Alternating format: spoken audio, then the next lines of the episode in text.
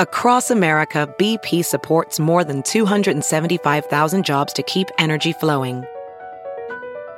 Jobs like building grid scale solar energy in Ohio and producing gas with fewer operational emissions in Texas.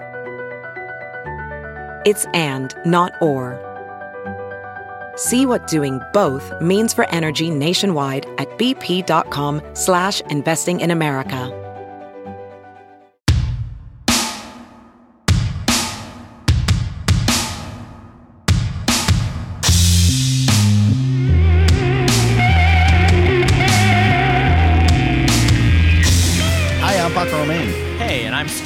Chen.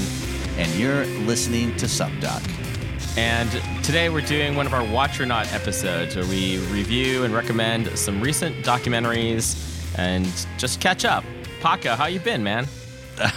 I'm good. I've been very good. Thank you. Um, been watching some docs. You know, I've actually like slipped into fiction, like watching majority. Like I've been watching lots of Sopranos, um, which is my my go to old school. Like I have nothing else to watch right now, so I, I I'm I think I'm on my eighth watching of the entire series of The Sopranos at this point. Yeah, and, and you were just on Matt Lieb and Vince Mancini's uh, Sopranos podcast. Yeah, Pod Yourself a Gun. Yeah, I'm on that. We do the Where's Johnny season five, episode three, Where's Johnny episode. One of my faves, which was cool that it fell in my lap because I do love that episode. Yeah. Any other appearances or uh, show things or other pods you've been on? No, no other pods um, besides this one. Um, yeah, you know, just getting wow. It's something is bl- the entire San Francisco is This going perfect- down in flames. I mean, it is. I was gonna say it's very hot down here. I imagine all over the West Coast, there's a heat wave going on. So uh, when you're listening to this, uh, we hopefully we're still here. yeah, San Francisco is not in a heat wave. It's 60, 60 I think, here today. It's always six. I mean, when it gets to 65, people are like, ugh, this town has changed. Can I tell you a You know. place that I, I've been talking a lot about the weather there? I think I did in the last episode, San Luis Obispo. Oh, I've yeah, become- you love like, that I used to have no opinion. I used to Right. maybe have a slightly negative opinion, and now I Uh-huh. have like, like I have like built it up in my mind as like this Asgard. It's like, like It's funny perfect how that- weather, great Right. food, like yeah. chill vibes. It means you're getting older, man. You're I settling. You, know. you're seeing you're seeing the the other side of things, which are like chill vibes, good good weather, nice restaurants. That's how I feel about Sacramento. I used to just hate Sacramento, But it's fucking hot in Sacramento. oh yeah, it's atrocious. It, it, it it's cheaper than the Bay. Yeah. And there's stuff to do, and it's close to the Bay, but it is so goddamn hot that I cannot very- imagine. I've, it's I've- very hot up for I- sure. I feel like every time I've been there, it's been like I I, I don't understand how people live here. Yeah, right. Well, that's how I felt even when it wasn't hot because it was Mm-hmm. like it's Sacramento. It's fucking boring and horrible. I used to But, like- love going up there to like play shows at like Sac and Davis and stuff. There was like Oh, a really yeah. cool scene. Like I guess this is like now they 18 years ago or something. I thought you can say the 1800s. That Yeah. was in the 1800s. Oh yeah, you know the gold mine, the gold rush scene. Actually, I don't think I would have done well in Sacramento in the 1800s. Let's just say. No, no, you wouldn't have. No, it would have been. Uh, what was that HBO show you were on? Oh Westworld? Yeah, goddamn like, Westworld. Yeah. Would have been like Westworld for you. Oh, I, I could have auditioned for one of those parts, which I didn't even watch that episode, but it was like you're gonna be face down in the desert, and you're gonna be like the people are gonna be like shoving railroad spikes into you. I'm like, nah, Okay. I'm good. I'm good on that. Call your agent. That's not what I signed up for. Dude, that Are was you? when I had no agent period. So Oh, just right. like I was just like I'm just gonna do. Uh, I was a samurai. I like was the wrong ethnicity, but Right. you know, on Yeah. on the show nonetheless. Which of the this is now I'm going to throw you a curveball and you you aren't ready for this because we didn't talk about. But which of like the last ten d- docs that we've covered was like your favorite? Oh Because we have I'd no have to guess. go. So uh, or maybe like the one you probably wouldn't have watched. ten which I think I- back. going ten back, I feel like I mean, like I I was really I had really dropped the ball in Grey Gardens. Like I was like I, I needed to like watch Grey Gardens for sure. And then now I started watching the one called That Summer. Do you know uh. about that summer? It's like about That- that period of yeah, like and, Yeah. and like I guess like the Stones and like Andy Warhol were all hanging out at Montauk with Right. like Lee, like you know Jackie O's sister. what do you mean yeah. you dropped the ball? What does that mean? I mean, I never had seen Grey Gardens Oh, until before we did it watched with Amber? Yeah, yeah. Yeah. And Yeah, I knew well, enough. I knew a little bit about it. I was like, I kind of know what this is. And I started watching. So I watched that, and then I was like, oh, then I gotta watch this Jessica Lange thing, and now I gotta watch that summer. It's and now I want to read about like the Marble Fawn dude. What Yeah. someone sent us a link to that podcast that is about his life because he Right. wrote a memoir after that. I think it might have been like Right. Shiflet sent that over. Yeah. Oh yeah, yeah, yeah, yeah. Yeah, that's a. I mean, it's a classic. I I had seen it before, but like it was usually like a midnight, one a.m. showing at a party. They would throw on Grey Gardens, you know, usually with the volume off. What a party. Yeah, I used to throw on Miles Davis if I wanted people to get out of my house when I used to have parties. Like Yeah. three a.m. Just put on sketches of Spain. I've and they'd like, all right, definitely- time to go.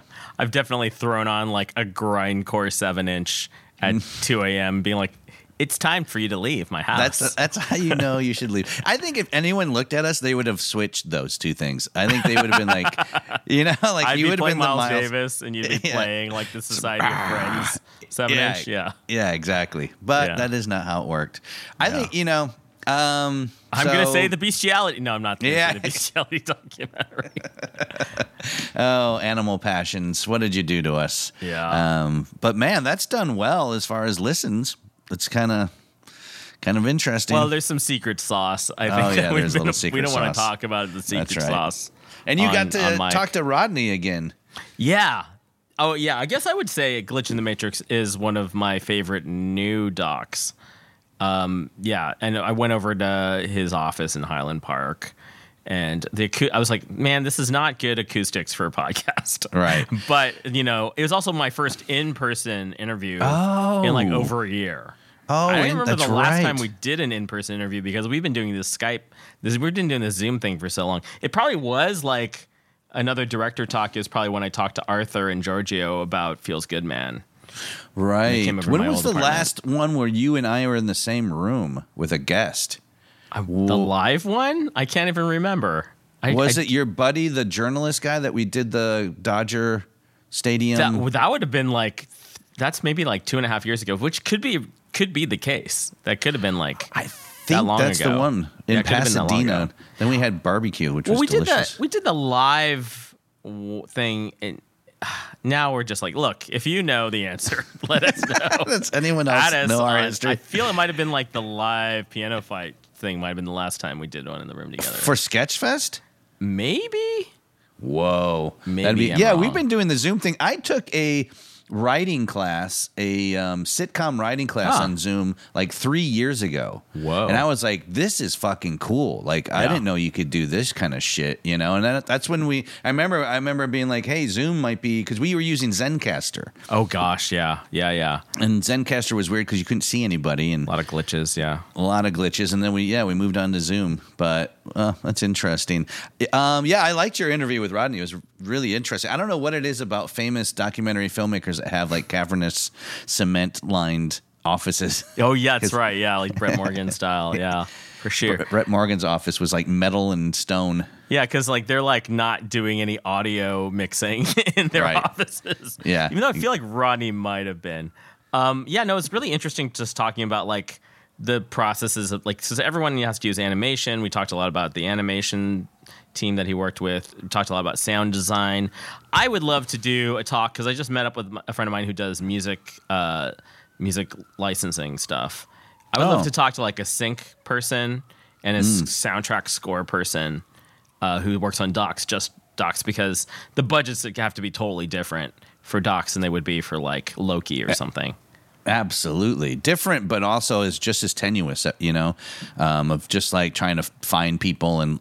Um, I mean, as we get into our talk today, I think Summer of Soul was that way for a lot of different filmmakers. Um, trying to like chase down people that own rights to songs and stuff.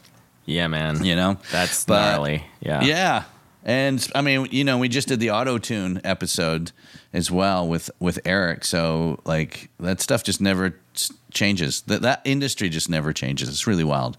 Uh, yeah, um, I, I've heard from several people that they liked uh, the auto tune episode the best out of the This Is Pop shows, which Oh, I right. agree with because like the ones where it's really like hosty or feel really gimmicky. Right. Yeah, yeah, yeah. Someone wrote on our Instagram thing, post about the episode. They're like, "This was my favorite episode of the series," Mm-hmm, and I thought they meant Sup Doc. and I was like, "Damn, that's really cool." Then I was like, "Oh, you meant mean- the Auto yeah, Pop that's what you meant. episode, That's what you right? Right. All right. So let's get into watch or not, shall we? Yeah, for sure. What do you got coming up? What's your What are you pitching? What's your What's your groove? Oh man, well we both got to watch the Sparks Brothers. I remember just seeing them all the time. Like, who are those guys? They are an anomaly. I don't feel like they purposely have been trying to be mysterious, right? They don't really look like a band. They do just like people who've been sort of let out for a day. What's going on? Oh my god. It's insane, but it's fantastic. They would make really good Muppets. You have this snaky lead singer, you know, something for the ladies. Then you got Adolf Hitler on, on the keyboards. It is a little strange. I was very amped to watch the Sparks Brothers documentary because I like Sparks. I l- really like Edgar Wright.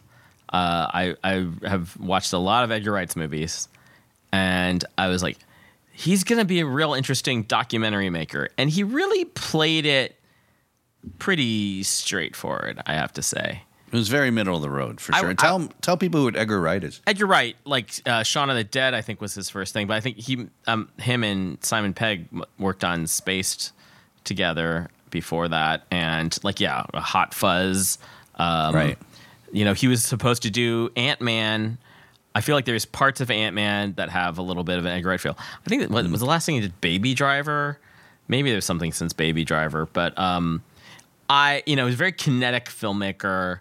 Uh, you know, there was some stuff with the Sparks thing that just felt like so chronological and, you know, just front loaded with all these cool quotes and then just dives right into like just biography stuff like right away. I'm just like, huh, this isn't Yeah. kind of what I would have pictured with the It's tempo of pacing that he has for everything else that he's done. Right. And I think that's what a lot of people's it- it's weird. It's like you have if you're making a biographical documentary about uh, someone or a band or some person, it's like who do you who is your audience? People that love them or people that have never heard of them? How do you, like which do you pick? Which avenue do you pick? You have Right. to pick one or the other, you know. and with with a band like this where it's like they're both wildly underrated and also have had several like top singles uh, at the same time it's like you it, this can't be just fan service because part of the point of these things is introducing sparks to a broader audience right Right. it's like essentially what he's trying to do. And I think he's been pretty successful with that. And like they on their own have like done so much. Like they have this other film coming out with like Marion Cotillard and Adam Driver, like this Annette film that Oh, is like yeah, like you know how they were so obsessed. They talk a lot about how they're crossover into cinema. Like they were supposed to work with that French director, Right, They were supposed to work with Tim Burton, which sounds like I'm like that would have been amazing. Like I think like I think like yeah, if Sparks had done one of the Batman themes, that would have been Oh my god, that like, would have been for the so second cool. Batman for Batman Returns or Yeah. whatever. Oh man, that I mean, that would have put him on so the sick. map then. You know, like that would have been their their way into mainstream, being on a bat like the the Michael Keaton Batman, Yeah, or something. You know, What did you know about Sparks before watching this? film? Nothing. Oh, literally nothing. Like, did you not No- know any of those those songs? You knew a few of No, those songs. none of. Oh, really? Dude, I don't know how I fucking missed Sparks. I'd always heard. Okay, so always, especially moving to California, people of my age were like, "Oh, Sparks, Sparks." Every friend of mine that's from LA was like Sparks all the way. Oingo Boing, Boingo, Sparks. Yeah. Like, there's these bands that I, I'm, I'm not a um. Danny Elfman Oingo Boingo person. I don't. Mm-hmm. I couldn't even name one of their songs or an album, but I like it when I hear it. But the same with you Sparks. I you've just seen Weird Science. Definitely Weird Science is the one that stands and out for the sure. Simpsons theme. You're a fan of the but Simpsons. yeah, but that's not Oingo Boingo. That's, That's just true, that's not Oingo Boingo, no. Yeah, but um, I I just kept hearing about Sparks and how awesome they were, and I'm like, how did I miss this fucking band? Like I don't know anything about them at all. So I was really excited to watch the doc, Mm-hmm. and I uh, watched it in chunks. I couldn't I couldn't just sit and watch the entire thing in one sitting. It was way too long. Yeah, I, I did watch it and I was like, oh yeah, they made like 25 albums and they're spending time on each album. Lots of time. Yeah. Yeah. Those guys seem very, very interesting. And I wish I, I, I would have liked to seen them walking around like, um, like San Luis Obispo or so, you know, like, Mm-hmm. or wherever they grew up in the, the hills of California or LA. And I don't know. I would have liked to see more about them, you know? Yeah. Like their apartment, what their apartment looks like. How many cats do they have? Like, Yeah. I, cause that's what I love about biographical documentaries. Like we were just talking about Gray's Garden. Like Mm-hmm. it would have been cool to have them just doing their day to day life thing. It should have been more Great Gardensy. It should. It could have been. Yeah, it Not really just could should have been. It Yeah. could have been. Yeah. It probably Yeah. could have been. Should have been. I mean, I'll say like Um, they're they're very okay. So like they're very self aware people, and they're Right. very like winky and like very. It's very like Very winky. arch. I guess would be a good word for Sparks overall. Uh, so and yeah, they don't seem to reveal a lot about their personal lives. I mean, it's set up. I, I was actually I was just talking to some people about this at a party. I, I get invited to parties again, uh, but like I was like I didn't know like everyone thought Russ was such a fox. Like apparently like that was like like just common common knowledge. Like he's like a he's like a beautiful '70s man. Right. Like, He was- basically. He he looked like a um, classic like B movie seventies hunk. You know. Yeah. From the the the the pictures I saw were like, yeah, I could see that. He was a handsome. He, for the seventies, he was handsome. And like and know? like yeah, he's like, Ted shirtless. Bundy was handsome. Yeah, he's like shirtless in one of his uh, album covers and stuff. And but yeah, I I had heard I knew like the '80s stuff. I knew you know like cool places, uh, uh you know angst in my pants, a few like the hits. But then like what I remember like I don't know 15 16 years ago being at a friend's house and he's just playing like the Half Nelson album like what is this? He's like, Right. "Oh, this is the band that Sparks was before they became Sparks." I'm like, "You're you're kid. That '80s band has been around since like 1969 or whatever. That's Right. insane." Well, that's what I thought. I thought they were strictly an '80s band. Yeah. yeah, and that's I thought there was a synth pop '80s band that just kind of. There's so many of them that are awesome that just fall through the different cracks of your life that you never, you know, like Big Country or something that you never hear about or get to know. You know, Yeah, like they, I they, just- they they did well with MTV. I have to I have to say I think like that I associate them with like the MTV era, which is like 81 through like 86 or something. which makes sense. They're very theatrical. Yeah. Like you know, the, you know, they're very energetic and theatrical, and like you said, winky. Which Mm-hmm. I feel like the wink bands never do well in America because Americans don't enjoy satire. Mm-hmm. Americans don't do satire well. So if you're the Rolling Stones, you're like, yeah, man, like I just fucking do drugs and fuck people. People are like, woo. But if you're like, we do drugs and fuck people, wink, wink. No, we don't. We drink tea. People are like, I'm confused. Everyone Like, thought they were British or, or European. right. Yeah. Yeah. Well, I, like I never even the Hitler mustache Charlie Chaplin thing is like very confusing. You know. Yeah, yeah. I actually was surprised that there was no pushback on that, but, um, but yeah, I mean, Ron, it, they, they're both like very iconic. Uh, they're perfectly set. It's like another band I think is like that. Maybe is like Sleaford Mods, right? Where it's kind of like the one guy never talks, and then the other guy is. It's just like this kind of good, this duo comedy. It's a comedy duo energy and they're brothers Right. and and there's that whole element to that i feel like queen is another reference point i would say Yeah, it's sort of like if you took queen and then weirdly made it like more compact I, I think that's kind of like sparks it's because like the vocal range is, is he has a great vocal range Yeah. and like they have a great knack for melodies and it's just like they just churn through so many people and they never got like bombastic in the way that queen does or like, like they never got arena right they, they just like Right. like everything feels orchestrated. And like I remember them kind of coming back around like 2006, 2007. I think it was like that album that Dick Around is on. And then they, and then remember them being on the cover of like Arthur magazine and then doing that residency. I didn't remember that residency was in was in London when they did that when they did like every album. Yeah, That's so crazy. that's that's insane. I know. But, but they were bigger in in the UK, so it makes sense. Right. Also, like, uh, shout out to uh, homegirl Jane Wiedlin, always like a scene stealer in everything. Like, like I was like, she's like totally ran away with the Go Go's doc, and then she just Yeah. like just was like. Just t- like ah, Russ is kind of like the bimbo, and I was like, oh, Ron, like she was like really funny in this one, and like yeah, cool places, great song, and she's only on two songs on that album. yeah, that's cool. Yeah, you know her, I mean, she's from the Go Go's. right? I don't know her personally, Oh, okay. but she's like, wow, yeah, that's cool. She's in the Bill and Ted's movie, Right. Yeah, she's in all that stuff. Yeah, she's awesome. That, yeah, absolutely. I was, you know, I I I came away being a little bit more of a fan than I was when I first started watching that Yeah. documentary. Not a not huge. I didn't didn't really sell me much because I was like, eh.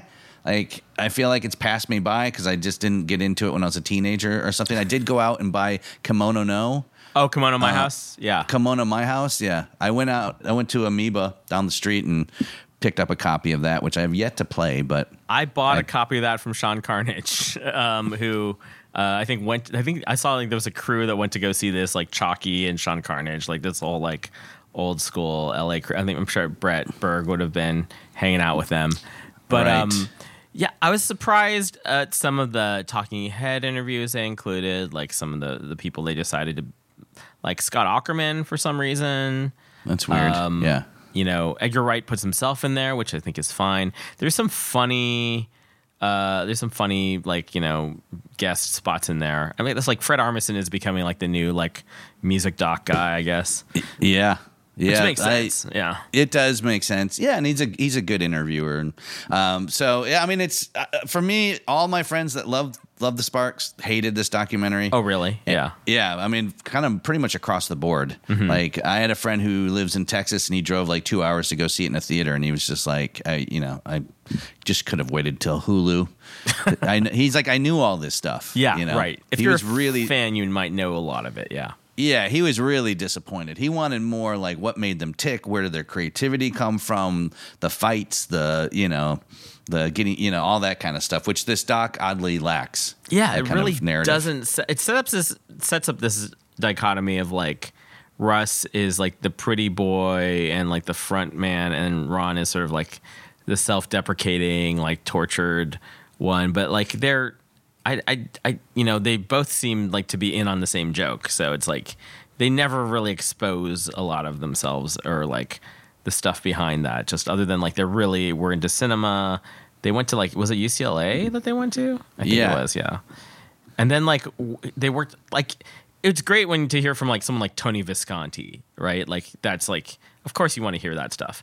Or like like the Giorgio Moroder period or all these different periods they went through. Like it Right. yeah, people like uh I've read people writing about this film and being like it was very inspiring to anyone who's like an artist and wants to like, you know, like that has not found their their hook yet and like wants to just keep going and like follow the beat of their own drum. Uh, I don't know if that's what you got out of that. I didn't. I, I. I don't. You know, it was. It wasn't. Yeah. It. It was. It wasn't like inspiring me to like keep going till I'm 70. No. because I'm like, what oh I shit, got I never got that- a hit when I was like 23. You know. Exactly. What I got out of it is the usual things that I'm getting out of like American culture, which is, you know, uh, if you stay true to yourself and give people what is out of your heart, and if there's a little humor and wink to it, you're never going to have a top song or play or movie. you know, mm-hmm. like it's just not going to happen because it's it's it's too much for people, I think, to decipher. So I mean, it's like Zappa, it's like any of the Fugs, it's like Captain mm-hmm. Beefheart, it's like you know, like all of those awesome '60s, '70s bands that stayed true to their humor and just never had a top song. You mm. know, so it's either you you are okay with giving people your heart and your soul and living in obscurity, or not. you know, like you have to kind of choose. I mean, I think we've we've had to like settle for one of those. I feel like at this Hey, point. hey, So, like- don't turn the mirror on us. I mean, I think that's like the the underlying message here. Yeah. yeah, Um, exactly. Um, so what? What do you think? Recommend it? What would you recommend it, and why? I mean, like, uh, I watched it with Angie, and she didn't know anything about them. She's like, I want to go see them live. Like, she loved it. Um, Right. And I, I really, I still enjoyed it, even though it followed such like a tried and true doc path. I just like, I felt like a little bit like I thought Edgar Wright would do something a little kookier. There's like little animations and stuff, which uh, I thought were fun, but yeah, I wanted a bit more kook to fit to befit them. Yeah, a Uh, little but I would factor. definitely recommend it to anyone. Like, I don't know if my mom would be able to like sit through something Right. like this, but uh, anyone who likes music documentaries or likes like you know just like some music, I think would get something out of it. Let me put you on the spot real quick. Give me. Don't think about this answer. Just give it to me quick. You you put a package of three music documentaries together for someone. What what would be in that package? Um, I think a concert film would probably be one of those. Like Talking I would Heads say or something? stock. I would say stop making sense would be one of those because that's such a pivotal film for me. Um, I would also say Devil and Daniel Johnston, even though it's kind of, even though it is, um, it's kind of pushing the the definition of a music doc. I would also say Band That Would Be King. dude. so there's right? two I- two Jeffs in there. I mean, Yeah, you- a couple Jeffs on the spot. You're you're really putting me yeah, on the spot. This, that this was good though. I mean, yeah. I can't I can't argue with that. Yeah. Um, back at you. I- back at you. What are, what are your three? Well, I was gonna say the stop making sense.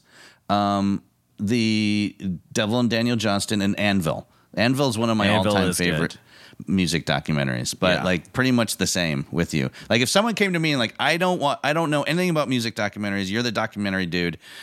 Give me three. I'd be like, all right, here, watch these yeah. three. yeah, yeah, yeah. Because I, I think like it. I'm trying to think of like what's a pure music doc.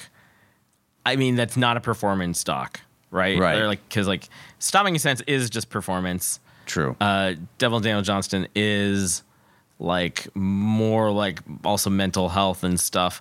But then like Anvil is like just like this just struggle. Just like Right. anyone struggling through stuff. And then Yeah. like just persevering through struggle like just that's that's what I would say the themes are with, with each of those. So yeah, absolutely. um, I, I I'm sure we could probably like have a blog post about this topic on Probably. our website, supdocpodcast.com. There you go. Well, I would say this. I'm kind of the same. I would recommend this, but not. You know, I'd give it like a B plus. Mm-hmm. You know, as far as my where I would recommend this um, in the scale of A to F. So You never got like annoyed with them, did you? Did you get annoyed with them? I was just not excited. It was not exciting to me. I was not Mm-hmm. annoyed. No, I, I was really, really in. I was very excited to watch the screener, and I just I d- watched it in chunks because I was like just bored. I was like, eh, okay. So now you're in England. Now you're back. Now Yeah. you're confused. Now you want to do disco. Like the what I what what was missing was like they're fucking obviously so fucking talented. Yeah. And what what I felt was missing from this doc was anything about their talent because they were like, "Oh, we were making these kind of operatic songs in the '70s, and then disco came, and then we just made like a disco hit." Yeah. And and then they're like, they just kind of jump from that, like, "Oh, now we just made another hit." And it's like, "Oh, you guys just kind of throw out some hits then, or something." You know, like, Yeah. Well, how does that fucking work? Yeah. That's what was missing for me. That's the kind of stuff I like. So, all right, let's move on. All right. What else you got on the old burner? Uh, I just watched The Donut King. Uh, I actually did watch this in chunks as well. This is on Hulu. Uh, I heard about it last year. I think it actually is a 2020 release. Uh, a lot of the footage is from 2019, so I imagine some of the post production was in 2020. Uh, Alice Gu is the director. Uh, Paco, uh, Yes. what's your favorite donut place? Oh, Bob's Donut, dude. Bob's Donut, and they moved one two blocks from my house. Is that a chain? Is that like a SF chain? No, just one. There was there's one one. Bob's Donut on Polk Street that's open till 3 a.m. Mm. I mean, you're not a drinker. So, as a drinker that's lived in San Francisco for a long time, that 1 a.m. stand in line for an apple fritter, for a Mm-hmm. fresh, warm apple fritter the size of your head, was always a thing. Yeah. Um, at, at Bob's Donuts is like a super famous donut place in San Francisco. We actually shot, I shot a music, uh, spoof music video there once called Maximum Wage. And they have since moved to Baker Street. So they're just a couple blocks Oh, from nice. us. Yeah. I have so a donut shop around the corner from me here in LA. Beautiful. Uh, and like one thing you'll notice, I don't know if Bob's is run by a Cambodian family. Is it? I couldn't tell you. I don't know you. who. Oh no, wait. They, I think. Well, uh, now I'm- I don't to sound fucking white here, but they're Asian. I Asian. don't know which So, of the Asians. This is one time you can say like uh, th- this Asian person that runs a donut shop is probably Cambodian because it's just a fact. In the Oh, interesting. 1970s, uh, a a lot of Cambodian immigrants were sponsored to come in the U.S. by this one guy, uh, Ted, who is known as Uncle Ted, who's Cambodian, who, when he first came to America, like l- had a donut, lost his mind. It was like I love donuts. Went to go work at Winchell's. Basically, became like he learned how to make donuts, and then he just started donut shops what to the Uncle point where like he, yeah this uncle ted uh and and then the way that it worked with uh the refugee system is like i think they were like in thailand so they they needed to get approved to come to america and they needed a sponsor. So they would these refugees would show up after you know the, the you know the khmer rouge like killed all these people and stuff. They show up and then like they need a skill. Uh, he just hires them to work in the donut shops. Then he starts like just franchising donut shops all around the west coast like southern california Oh, wow. primarily goes on up to northern california and places to the point where like dunkin donuts hadn't really made a foothold on the west coast at all and Right. they were kind of like demolished by mom and pops Holy shit! Is that so? Okay, fuck. That is so interesting because of all the All Star Donuts in San Francisco, they're all Asian run places Probably where you can not where you can not only get a donut, but you can get egg rolls and anything that goes in a deep fryer. Right, right, right. And I love these fucking places. There was an All Star Donut when I worked at Ubiquity Records across the street. From Ubiquity was an all star donut place on um, 9th and Mission. Mm-hmm. And my window in my office faced it. And so it was just like, just smells of not only all star donut, but 9th in Mission. I will say, Going like, in- next to like a City of Gold, this is like a, a, a movie that will make you want to go eat something right after I watching it. love donuts, dude. Yeah. I fucking I love a good apple fritter. What about what's your favorite donut? I've been like a twist man my whole life, and actually, I mm, I fuck mm. with an old fashioned. Oh, I like the old fashioned cakes. That's interesting, but okay. Yeah. we're very complex people. Yeah. I never would have thought that. I mean, you're you're like a sound, you're like a punk sound guy, but you go old fashioned. I mean, I I I don't like sprinkles. I don't really like What? chocolate that much. What the fuck are you talking about? I don't not. Who are you? I don't like like this is the thing. I don't like cake that much because I'm not a frosting person. the more just like straight up dough you can give me, which like a Fucking give 'em the glazed a glazed twist does it for me. So uh, th- essentially, it's a story of sort of this like the American dream, like uh, which is I can't get over the sprinkles comment. Okay. I'm sorry. no, fuck a sprinkle. I don't, I don't, I don't fuck with sprinkles. Um, it's sort of like it's an American dream. Immigrant made good to the point. This guy has like basically kicked Dunkin' Donuts out of California. Is It's like amazing. He was trained by Winchell's and essentially it was like in a competition with Winchell. His his chain was called Christie's. His wife's name was Christie. So Christie's Donuts all over Southern California C or K? uh, C Christie's Donuts. But uh, I don't know how much I can. How how can I talk about this without spoiling it? Well, then you learn about just Go like ahead. a genocide, and like uh, and and and then like this refugee process and like stuff like like I didn't know Jerry Brown didn't want Cambodian refugees in California. Really? And- but like uh, Gerald Ford did. Like this was like a, a huge Oh, right. fight, and it was just it's it ultimately I'd Oh, say it also reminds me of like you know City of Gold and like it's sort of a celebration of like immigration culture. There's also the fact that basically the way that these businesses survived was a child labor. It was like everyone in the family like, Right. was working like whether Right. they were like folding pink boxes or what they were doing. Doing And- their homework in the corner and Yeah. also putting uh, silverware in napkin rolls. Yeah. Yeah. So there's a there's sort of a rise and a fall with Uncle Ted specifically, and so it kind of Mm. touches on that and also touches on the overall phenomenon of like Cambodian donut shop uh, Huh. mom and pop ownership. Uh, and you know, a couple of food critics here and there pop their head in, but it's not like a foodie. It's sort of a foodie doc crossed with like just like a cultural immigrant story doc. that is so interesting. Um, yeah. What's the name of it again? The Donut King, and it is available. I watched it on Hulu. On Hulu. I think you could watch it elsewhere. I think it did hit the festivals last year. I mean, whatever virtual festivals. It could hit, yeah. Interesting. I am very interested. I saw a doc on Hunan chicken. Oh yeah, I have not watched that, but I know what you're talking about. It's really good. It's it's the same story basically. I mean, not the same story, but it's along the same lines of like immigrants doing good. I mean, you I feel like the wave of like food things we've seen are like there, Netflix has had a ton of food stuff. Obviously, like, They did. Bourdain was big. Um, Yeah. Even when we, you know, watch those like co- competition shows, it's just like you know, food representing ethnicity and culture, and like that's Yep. you know a, place where you can build like empathy across, you know. s- Your using your senses, I guess, and Right. like learning about culture. But um, you know, it's it's like you gotta love the people as much as you love the food, and that's like the the thing that we like. I think that's the, the underlying message of a lot of these things. But for sure. yeah. And then like I mean, thank God for food trucks to bring us diversity and different people's foods and the like the um, as, like assembling different Yeah. know, uh, different styles into one.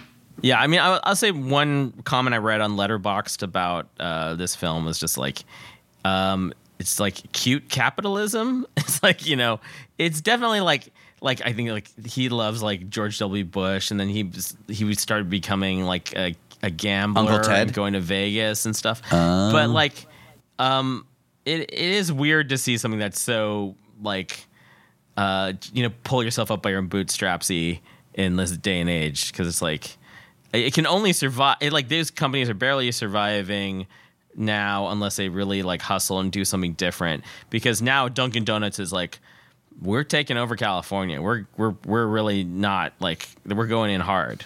We're trying to The like, smartest thing there, yeah. Dunkin' Donuts ever did was take took the focus off their donuts and put it on their coffee. Yeah, apparently people love mean- the coffee. They love Dunkin' Donuts coffee. I mean, I grew up with the Dunkin' Donuts, so and I their coffee is so fucking strong. But it's funny. They're like, let's just put all the emphasis on our coffee and not what we're famous for. Yeah, This like not interesting. not there's another coffee brand that's doing well in America that you would be competing with. All right. Well, let's um let's uh listen to this clip and Yep. then we'll talk on the other side. Donut time. Uncle Ted opened up 70 donut shops. They call me Donut King. He gave Cambodian refugees a chance to make it in America. At one time, he estimates his wealth at $20 million. Life was good. We're gonna be truthful, right? He wasn't the perfect man. I lost everything. Everything. It's hard to believe that he could allow that to happen. Don't let the good chance slip away.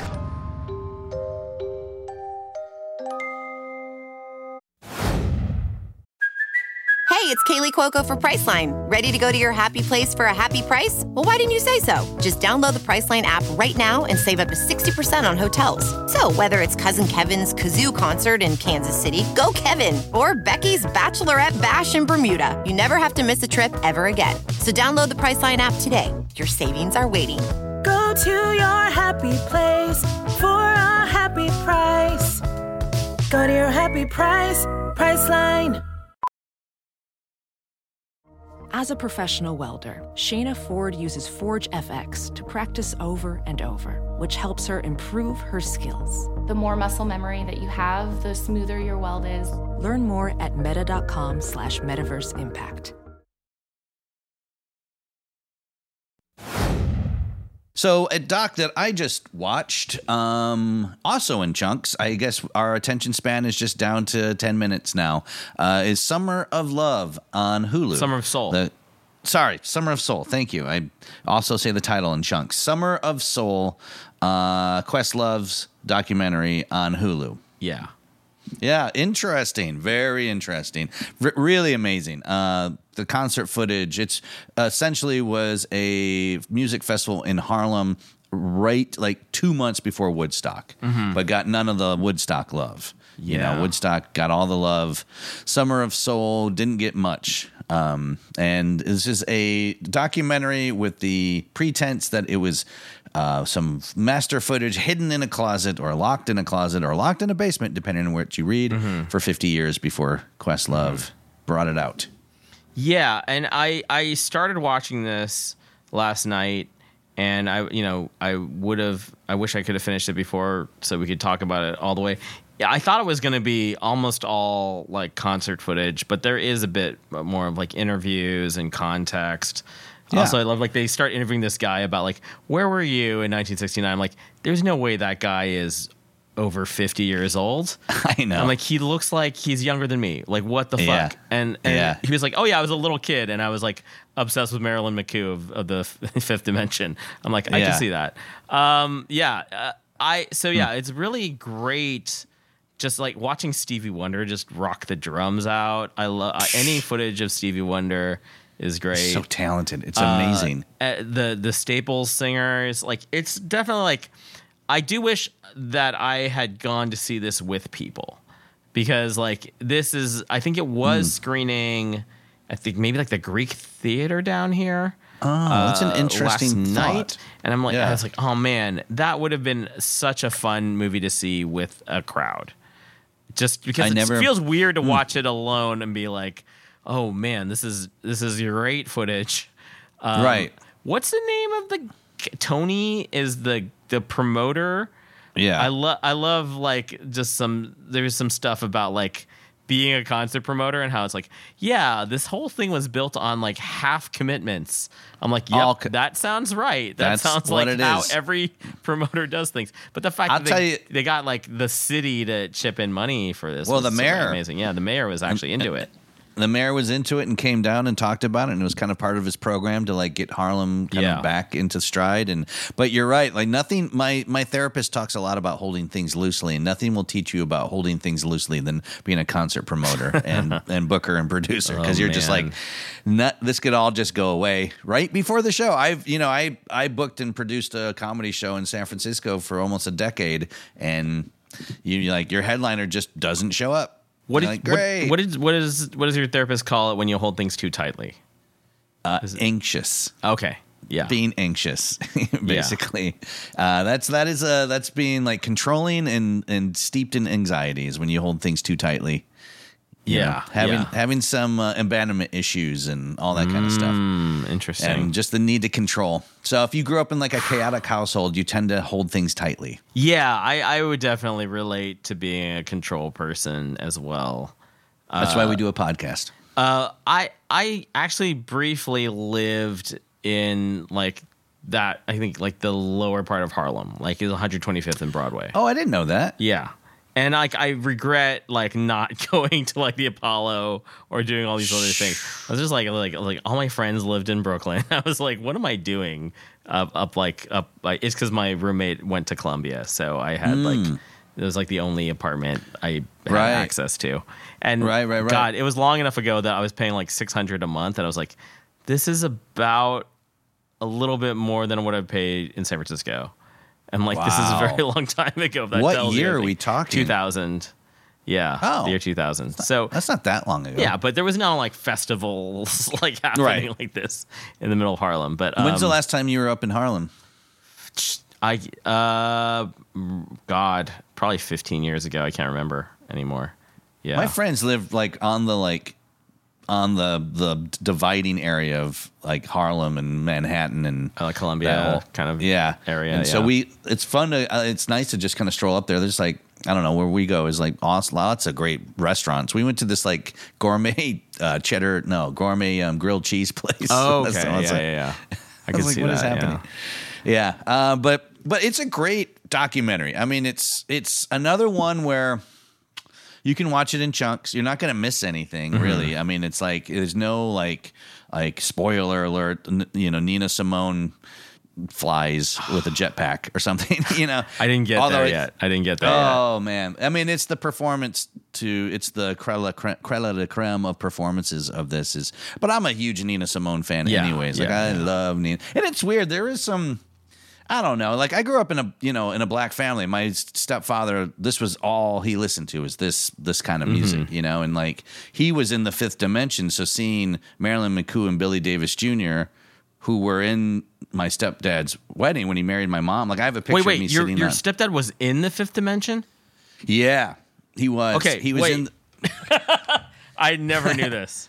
Yeah, I don't think we've talked about it. I know it's, but I have a picture of me sitting on Marilyn McCoo's lap in 1975. Well, I know someone that would have loved that. yes, exactly. Yeah, well, so my stepdad is from St. Louis, Mhm. and so is the Fifth Dimension, Billy Davis Jr. and Marilyn McCoo, and um, um, so he was in the Fifth Dimension before they went to L.A. Okay. So it was before they did the, you know, the Age of Aquarius and all those kind of hits. Uh-huh. So they went to L.A. and became famous. My stepdad stayed in St. Louis and Mm. got married, Mhm. et cetera, et cetera, et But cetera. they were out of he the wedding. Okay. Yeah. yeah, well, he and that was his best friend since Aw. kindergarten was Billy Davis Jr. Aw. They were best friends, and um, they were going to right before my stepdad died. There was talk of them doing a gospel album because my stepdad was a piano player, gospel singer, Yeah. and so yeah, he and Billy Davis were going to do a gospel album. So you- anyway, so really musical household then, I imagine. Yeah. yeah. Oh my goodness. Yeah. I mean, my stepfather was the reason I played piano because I would watch him and just be like, whoa, like, how do you do that? Mm-hmm. How do you do what that is? I was Mhm. I was always mesmerized. Um, so yeah, very musical household, and this was a like you know they got my mom and my stepfather got married in '75. Okay. So it's this kind of time period with that Mhm. kind of uh, the outfits, the cost, the the The fashion is hot in the this. f- fashion is hot in Jesse this. The- Jackson, what are you wearing? That's Mm, Jesse Jackson, he got dressed up. The Operation Breadbasket, like that was Jesse Jackson's thing during this documentary. That was his like um charitable foundation thing. And there's so many. Like I have a great Cannonball Al- Adderley album recorded during an Operation Breadbasket um, fundraiser thing. Um, so I just like the whole the the music with the community, with the um, political thoughts and um, the energy. It just it took me back to that time period of hanging out with my, with my stepdad and his family, and um, it just I don't know. It was just it was awesome. It was just really cool for me to like. I, I kind of I don't know. It's very reminiscent, very nostalgic to watch it. Um, but it's weird because like there's also a little controversy now about this doc. Yeah, I was trying to like wrap my head around it, and I think it was maybe more the way it was presented in the beginning. Like, no one has seen this footage in the last 50 years. I'm like, well, that seems like that's not true. There's an article we found uh, written by a guy, Greg Mitchell, on his Substack about a guy who runs like a Long Island archive who claimed like that you know he he had been taking care of this footage Right. um so i don't know i didn't really dig too deep Well- into this I, d- I don't think it takes away from No. you as a viewer at all i think It it's more doesn't. to do like you know I, we have a lot of filmmakers on this show it's like obviously questlove is a huge name and could Yeah. get this thing juiced up Made. in a way that the guy from you know the long island uh, you know, historical society could not do. Preservation You know, Society. Yeah, exactly. Well, I mean, I've actually seen the Nina Simone clip on YouTube and also the Sly and the Family Stone clip on YouTube Yeah, that are from this. They didn't need. They didn't need to like m- milk it up that much. Of like no one's like you know it didn't need that much thing. It is but kind it- of amazing that was the footage was paid for by Maxwell House. yeah, I know, right? That is Yeah. really speaking of coffee. Yeah, I know that is really odd, but um no, they didn't. But they did, and it's a hook, and it probably Mm-hmm. works. You know, probably helps. I mean, if you watch, I mean, you didn't get all the way through the end, but they bow it up with a tie. They tie it up in a bow at the end around this thing that it was a fifty year mystery. and- Okay. So it's it's part of the actual theme of the doc, if you will. Not necessary because the the footage stands for itself. and Right. if you're not moved by the Nina Simone performance, you don't have a heart or a soul. Yeah. Because it's. I got to see her. Oh, you saw I Nina tell you that? Simone? I don't know if we talked s- about that. I saw Nina Simone in Berkeley. Oh wow! In like 2001. Jesus, was that 2000 Yoshi's? No, it was not at Yoshi's. Um, it was at a performance center in Berkeley. I paid seventy five bucks, and I remember Yeah. being like, "This is the most expensive ticket I've ever." had to a show Yeah. but it's fucking nina simone Yeah. and it was something else dude it was it was otherworldly because she didn't come out for a long time Mm. and when she came out she was not happy she was not happy and she made sure people knew she wasn't Yeah, happy not known for being happy. Yeah. no. And she was like, if I hear a cough, I'm out. If I hear you unwrapping candy, I'm out. Hmm. If you don't listen, I'm out. Like it was like she had a lot of Yeah. demands. Talk about not being appreciated in America. Like, like she, she really, She she, just lived in Paris, Yeah, like- yeah. Yeah, forever. I mean, you hear her even in this. You hear a little Parisian accent um, in this concert footage. Um, yeah, I mean, no, she was not appreciated uh, at all yeah. in America, and that's a fucking travesty because she is a legend, one of a kind kind of talent. Yeah. but but yeah, it was it was a really fucking awesome show. Yeah. the one I saw, um, and I'm glad I went. But I was like, whoa, what is? What is happening? This is so wild that like I didn't know you could just come out and make demands like that. you know, like I'm gonna do that next time I do stand up. Yeah, yeah, yeah. I think If you I don't think laugh, I'm out. You move to Paris if you don't get the response you want. Exactly. Yeah, But- Um, but it's- Morgan but I Neville like- was involved in the other version yeah. of this, which uh, is also seems Mhm. surprising that it broke down. Well, like, and- is he's very well known. Yeah, Yeah. Oh, yeah. He's very well known, and so was Alex Gibney. Mm-hmm. He was attached to this oh, doc whoa. like ten years ago. I mean, they've been trying to make this documentary for for like over, well over a decade, which is silly that it's like never before seen footage. Yeah. Except for the people who try to make it into a documentary ten years ago. But side note, I just remembered that I, in the credits for The Donut King, Ridley Scott was mentioned as a producer. I'm like, did Ridley Scott help make The Donut King? can't be the same I- one. maybe it's. I mean, how many Ridley Scotts can there be in film? Uh, I I, think. You, one of them has to quit, but um, I, I one I has to be Ridley J. this. Scott, Yeah. like Michael J. Fox. Right, right. Like it's like an IMDb credit or something. Yeah. Yeah, Yeah, you- I, that it was may when- I mean, if like, and you're right, can make a Sparks doc. Why can't Ridley? Ridley yeah, Ridley. Scott, yeah. Ridley Scott. It's him, Yeah, Ridley Scott. the Ridley Scott. Ridley Scott, executive die? producer. I thought and it was uh um no uh who was Tony Scott.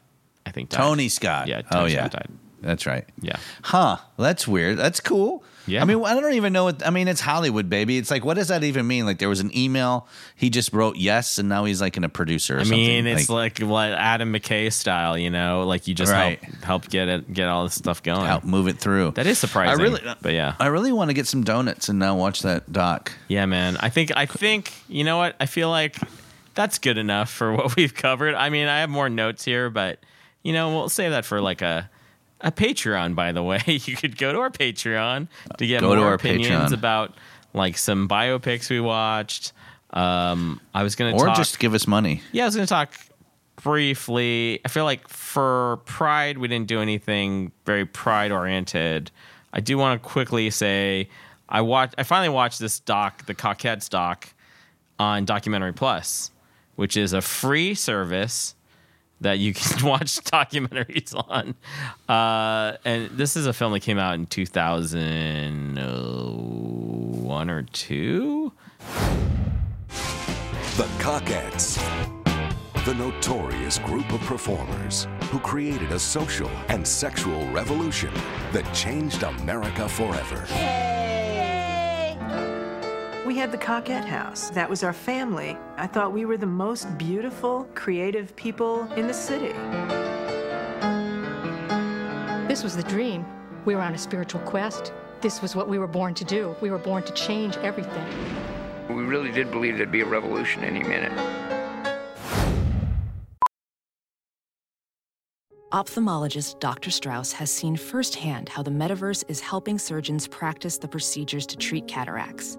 Cataracts are the primary cause of avoidable blindness. He works with a virtual reality training platform developed by Fundamental VR and Orbis International to help surgeons develop the muscle memory they need. The result? More confident, capable surgeons. And even more importantly, Patients who can see. explore more stories like Dr. Strauss's at meta.com slash metaverse impact. Oh, wow. Um, but yeah, the, do you know anything about the Cockettes? That's like San I do Francisco not. history. Uh, they were just like a bunch of drag performers that were also like just like acid freaks. Uh, Oh, yeah. whoa. Uh, and they lived in these like commune houses in San Francisco. They would put on these performances at the, at some theater. I'm sure you know the theater. You sh- totally should watch this. It's it'll be a, a bizarre slice of life of like San Francisco in the late 60s, early 70s. I kind of was curious about the Cockettes because I might be working on I'm working on a record uh, with someone that was in the Cockettes. Uh, so I was just trying to Oh. like figure out like what was going on uh, with the whole thing. And I I heard stories about the Cockettes, but like they uh, went to New York doing this like uh, this this you know drag show thing, and like doing like old vaudeville tunes and stuff. It's it's very strange. There's a couple moments where I'm like, ah, you can get away with that now for sure. Uh, but I mean, that's the thing. Like they they were just like living on the edges of everything. Like in even in San Francisco, being like, well, like even like you know they they had there were uh, cis women in it. There were uh, men that were s- straight-ish in in the group as well. There were like families Fluid. in it. There was like it was just like it came out of this whole commune world. There was even like uh, you know, babies born that were like involved in the Cockettes. So um, it's it's a fascinating bit of San Francisco history, and I Oh, think yeah, like I was like, ah, what, what would be a good doc for Pride? Actually, I think I saw it on Twitter as like, hey, watch this for Pride. I'm like, oh yeah, Oh, so it's totally worth watching. Yeah, And that's on Doc Plus. Documentary Plus is where I watched it. Yeah. We should at some point. We have never done a city centric theme. Like it'd be cool to do like three docs that took place in San Francisco or docs that take place in L.A. I feel like I was thinking about like just doing all documentaries about the New York Times because there's like a bunch. There's like a series on Showtime. There's Obit. There's the guy, the crossword puzzles. Like you just do all. There's that uh, uh, David Carr. Oh, David a Carr. David Carr yeah. documentary. Yeah. Oh, interesting. So we could just do all.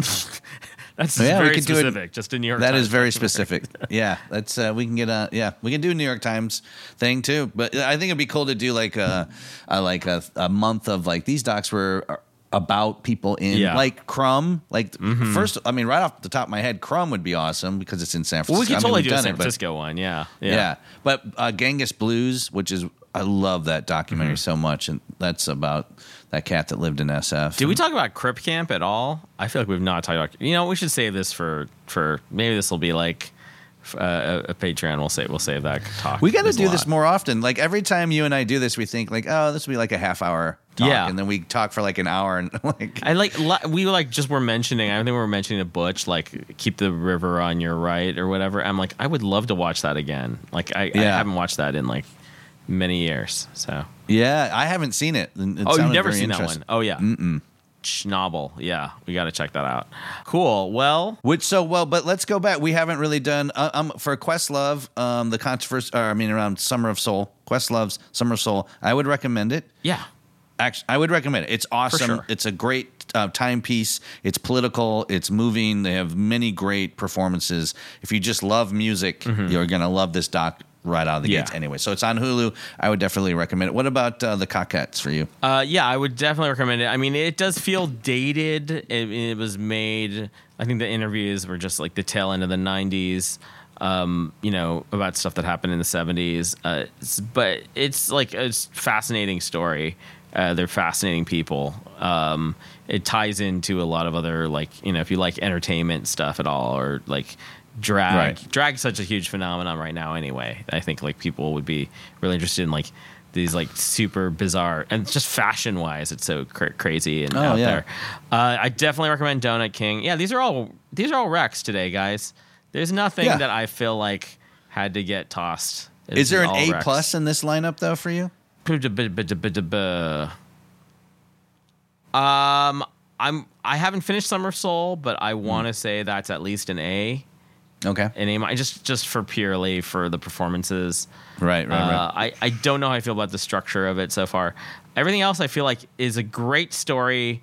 Could have been, you know, a little bit tighter in places, but yeah, I, I think these are all like great introductions to great real stories. So And s- let's talk briefly, Yeah. briefly about upcoming docs that you might be excited for. Oh, well, I did share the Val Kilmer doc on our on our on our Facebook. Uh, it's going to be on Oh. Amazon. Yeah. And I want to say N- Nick, who is our producer, were you at that Pehrspace show where Val Kilmer showed up with like pizzas? Uh, unfortunately, no. That was one of the ones that I was not at. But you heard the story like secondhand, like me. Like Pehrspace was this all ages space in Los An- in Echo Park, basically. And Val Kilmer was working on something with like Dan Deacon, I think, at the time. I don't know how he ended. Yeah, I don't know how he ended up being like at Pear Pehrspace, but I heard he just ordered a bunch of pizzas for everyone. Val Kilmer did? Yeah. In an all ages club? Yeah. I mean, That's so calling it an all ages club is generous. but, Oh, uh, okay. like like a uh, storefront uh, in Echo Park. Oh, weird. Yeah, office space. yeah, that had shows. But um, yeah, Val Kilmer documentary. Very interested to see that. I mean, I I don't remember the last time I saw him. Would- It might have been that movie he did with Robert Downey Jr., which is pretty all right. Kiss Kiss Bang Bang. Uh, that's quite a long time ago. But for one of the uh, yeah, I mean, real genius, amazing. Uh, yeah, Real Genius was top secret. Are you kidding me? I just think wanna- around the time he did The Saint might have been like the sl- and he was married to Joanne Whaley. Uh, they met on the set of Willow, like Ron Oh. Howard. Like he was the Oh, star. yeah. He was like the Han Solo of Willow. Yeah. And that oh, didn't that's do well. interesting. Yeah. No, it's not was not good. Yeah. Willow was not good. That's yeah, so yeah, I'm excited to watch um to watch the Val Kilmer. I mean, for people our age, like he was a giant star for quite a long time, you know. I mean, for Christ's sakes, he was Batman. So, Yeah. you know, like you couldn't get bigger than Val- and he did everything, comedies, dramas, action Yeah, stuff, I, you know. like Top Secret was just on the other day. I'm like, oh, I forgot about this. This is like this is like Val Kilmer's Secret in was- Top Secret. It's like It was so good. yeah, I yeah. love Top Secret. It's when you could still make satire, you know, Yeah. like it was satirical and funny. What's the dude? Why am I blanking on the the Clint Zuckers, Eastwood- Abram Zuckers. the western that he was in? Oh, your Tombstone. Huckleberry. Tombstone. Tombstone. Yeah, So good. he good. could have like kind of Gary Oldman did at some point. I think that's what he missed. Like when he was doing stuff like The Saint, I'm like, oh, you needed to like kind of go hard, like. McConaughey, like Right. become like you're a good looking dude who can be a character actor. And then he just needed like kind of like some crazy Gary Oldman type roles. And then it just was like making him the lead in a, in a certain point. If the movie doesn't do well, he doesn't get another chance. If that's the great thing about being a character actor. You always just, have like, another chance. Play the heavy, play the bad guy, play the weirdo. Yeah, And play the you- crazy It's not on you. It's not on you No. if the movie doesn't do well. That was the only chance I had in Hollywood was playing the kooky neighbor guy. Man, I'm I'm a lot of people's kooky neighbor right now. Yeah, you are. So. You just moved in. Yeah. There goes the neighborhood. All right, folks. So that is it. Sparks Brothers. Watch it on. You can't watch it in the theaters, I guess, right? You can. I Uh, think you can rent it online or buy it, purchase it online. But yeah, it, I would. It seems like it would be fun, more fun to watch in the theaters. I would with say. people. Yeah, with You people. think? Okay, yeah, and the Donut King, you can watch that on Hulu. Summer of Soul, you can watch on Hulu, and the Cockette, you can watch on Documentary Plus. And you don't need, I think that's just, you don't even need to sign up or anything for Documentary Nah, Plus. you get can some just- ads. I got all my ads were in Spanish, so I don't, I'm in. I'm in LA, so it makes sense. You are in LA, Uh, and yeah. that that is it for us. Thank you guys for listening. And I, ju- I do want to plug our Patreon uh, one more time, patreon.com slash supdoc podcast. Just for a buck a month, you can help us out so much. Or a hundred bucks a month. You know, Yeah. Find your spot. Oh. Find your sweet spot. Yeah, we'll we'll we'll, we'll do a lot for a hundred bucks. We're a total vibe. Yeah. So, you know, so help us out. But uh, thank you guys for listening. Thanks for Nick for helping us along. As always, George, you are a pleasure and a world treasure. Yeah. Those things rhyme. Yeah, and good to see you, and great to be hosting this show with you all the time. We've been doing this for six and a half years. Don't make it sound so bad. I'm not. It's seven years. Oh, okay. is, seven year itch is coming up. That's all I'm saying. Is that my projection? yeah. if you if, and if you guys have a documentary we have not covered or a guest, email us at supdocpodcast at gmail.com and we will take a look. But thank you guys. Thanks, George. Thanks, Nick. Thanks. Bye. Thanks for listening. You can find out more about SupDoc at supdocpodcast.com, recapping reality since 2015. Our theme song was written by David Siegel. Our show was engineered by Will Scoville. Our associate producer is Nick Coltis. Please donate to the show through our Patreon page, patreon.com slash supdocpodcast. If you want to help us in other ways, please share the show with a friend. Join the Doc Talk and check out our hot takes, pictures, and videos on Twitter, Instagram, Facebook, and YouTube. We're SupDoc Podcast on all those platforms. And don't forget to rate, review, and subscribe on Apple Podcasts. To find out more about my and George's comedy gigs, check out our About Us page on our website. And SupDoc is by Doc fans for Doc fans. So if you want to advertise, got a film, or opinions you want to share, just hit us up. We'd love to hear more from you and what you're docking out on. So email us at supdocpodcast at gmail.com.